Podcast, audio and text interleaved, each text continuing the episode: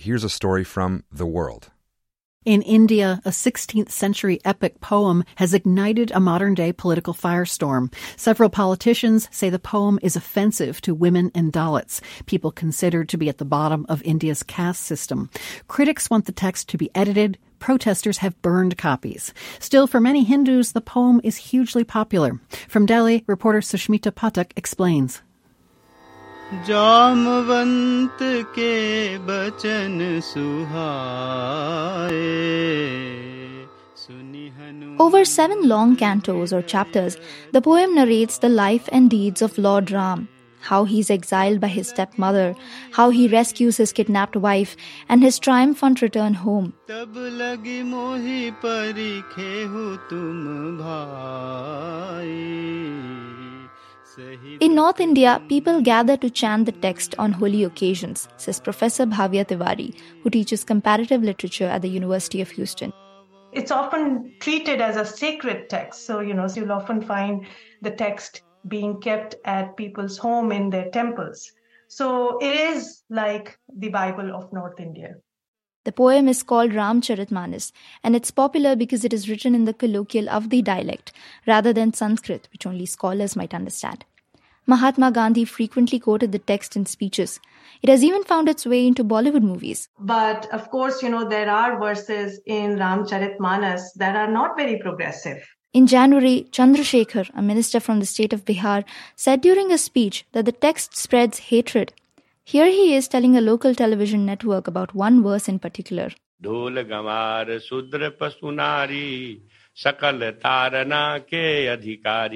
verse goes, just like a drum needs to be tightened to function properly, similarly animals, uneducated people, women and those from the lower caste need to be put in their place, Professor Bhavya Tiwari explains. Several politicians have joined the minister in criticizing the text. They all have one thing in common. They are Prime Minister Narendra Modi's opponents and belong to regional parties. And they are looking to appeal to voters ahead of general elections next year. There is a very popular saying that in India, people don't cast their vote. People vote their caste. Professor Sanjay Kumar is a political scientist at the Center for the Study of Developing Society in New Delhi. A few decades ago, Kumar says regional parties in North India, who champion caste-based quotas in government jobs and education, had huge support from people of so-called lower and backward castes. But that's not true anymore. Regional parties have faced a lot of difficulty during last ten years in mobilizing the voters just based on the caste. That's because Modi's party, the B J P, has successfully attracted voters from different castes, Kumar says.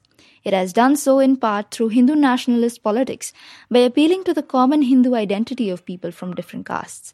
The debate over the poem presents an opportunity for regional parties who've had their support base eroded. They wanted to use this as an opportunity to bring back caste politics at the forefront. Regional parties saw this as an opportunity to re-enter into Indian politics in a big way. They are looking to win back voters by reminding them that not every Hindu is treated equally. Why is one Hindu bigger than the other? Asked Tejashwi Yadav, another of Modi's opponents, during a recent speech. The B J P sees the poem's criticism as anti-Hindu hate and has demanded the leaders apologize for their comments. It doesn't want the caste controversy to blow out of proportion, Professor Sanjay Kumar says. B J P doesn't want anything in the name of caste to come on the forefront because voters' focus may shift towards, you know, they being discriminated by others who belong to the Hindu fold. So I think that is why B J P want to just push anything which is related to caste at the back burner. As for the poem, Bhavya Tiwari, the literature professor, says editing the problematic verses, as some politicians have suggested, doesn't make much sense. But what would make sense to me is to give importance to Dalit writings and Dalit uh, cultures and probably investing money in Dalit writings and Dalit cultures. This isn't the first time the text has sparked controversy, she says, and it likely won't be the last. For The